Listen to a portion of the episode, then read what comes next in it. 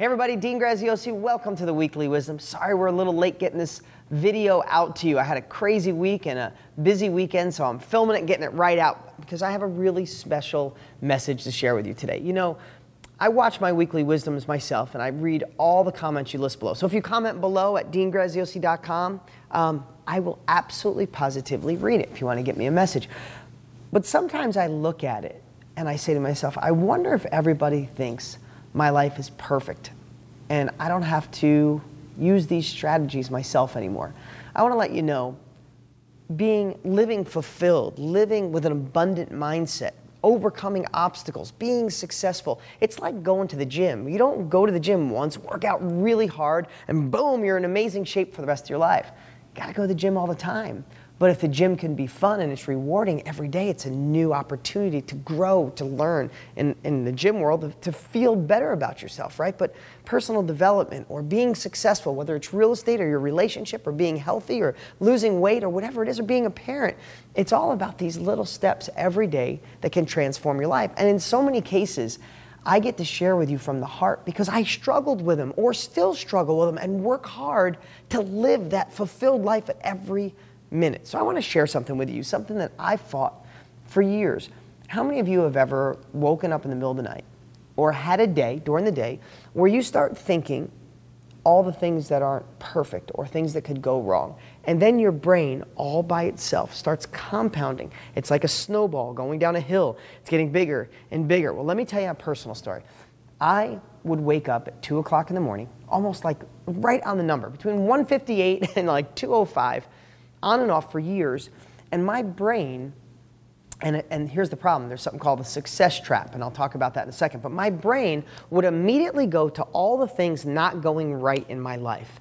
And I would obsess over them. And I would look and it'd be three o'clock and then four o'clock. And I'd, I'd miss this two, three hours of sleep because my brain would like search like a computer. What's right? I'll throw that away. What's right? What's right? Throw that away. Oh, here's what's wrong. Or this would, could potentially go wrong. And I'd obsess. And here's the success trap about it I became pretty damn successful while I was doing that. And I used to think to myself, hey, maybe that's part of your success. You find what's wrong, you obsess on it, and then you go and fix it. And then I realized something.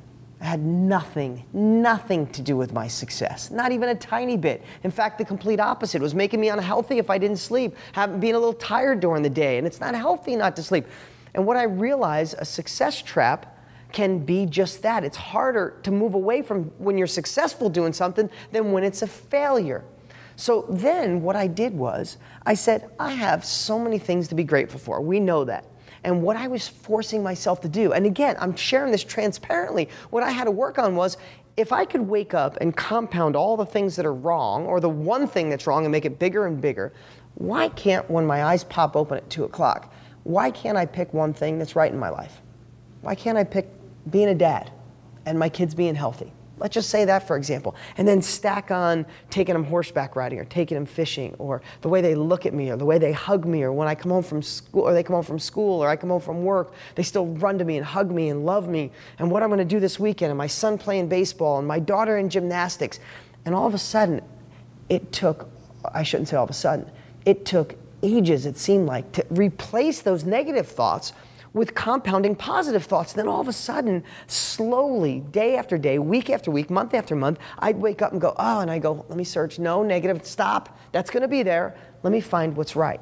And what I realized is, in so many instances, the negative part, you fix those automatically. You don't have to obsess over them. Your, your subconscious has been dealing with crap forever, and we know how to fix problems, but obsessing on it only changes your state. It makes you feel a certain way, makes you not sleep, makes you antsy, makes you edgy, makes you mean to your husband or wife, or not the perfect dad, or not the great employer, or the best employee. All I know is this each of these things I share with you, so many cases, I fight with them or have fought with them in the past, and I found a way to fix them. And that's why I deliver you things that come from my heart, not just read out a book, read out of a book or manufactured. This is my life, and I feel so honored to be, able, to be able to deliver these nuggets to you that have transformed my life. And I feel blessed when so many of you leave messages below or send in videos on how your life is transformed. So that's what I want you to think about today. If you can stack on all the crap, why can't you stack on all the good? Seriously, think about that. The next week, every time some negative thought comes in, park it on hold, bring in a positive one, and compound how, wow, what if I was a little bit nicer when I went home after work? What would my wife feel like? Well, maybe she'd be more affectionate. Maybe our passion would go up. Maybe we could take a, more date nights. Maybe, maybe, maybe. And all of a sudden, everything feels amazing. Your body doesn't know the difference. You're just feeling these incredible feelings rather than saying, oh, every time I go home, it gets worse, it gets worse, it gets worse, it gets worse. Because if that's how you want to feel, then compound the negative. You want to feel great?